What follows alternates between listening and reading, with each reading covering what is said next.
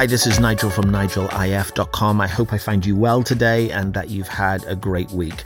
Uh, I've been talking uh, to you this week really about why resolutions fail, and the purpose behind uh, this conversation really is so that you don't fall uh, into the cycle of uh, crushing your self esteem, or at least if you have fallen off the wagon with a, uh, a New Year's resolution, perhaps you can relook at it and see how and why you failed, and perhaps get back uh, on, on the bike again.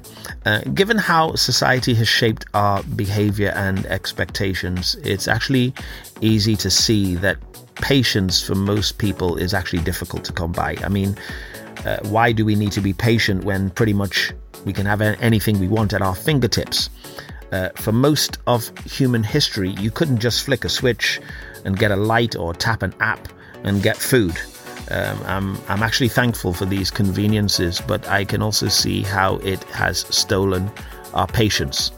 If you look at a baby, a baby doesn't try to walk a few times and then say, I guess I'm not cut out for this. Uh, great change doesn't happen after a handful of tries, but more often than not, this is how we approach resolutions. Um, patience is an absolute requirement for the attainment of any goal because some things simply can't be rushed or hurried. They need your thought and attention to detail.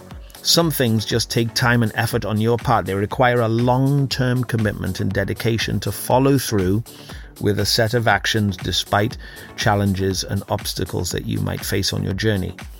And yet, because of our instant gratification culture, we continue to look for quick fixes and for shortcuts that will get us to our desired aims.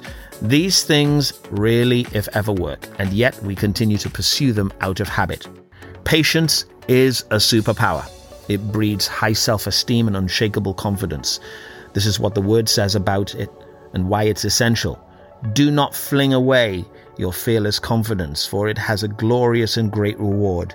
For you have need of patient endurance to bear up under difficult circumstances without compromising, so that when you have carried out the will of God, you may receive and enjoy to the full what is promised. You'll find that in Hebrews 10 35 and 36.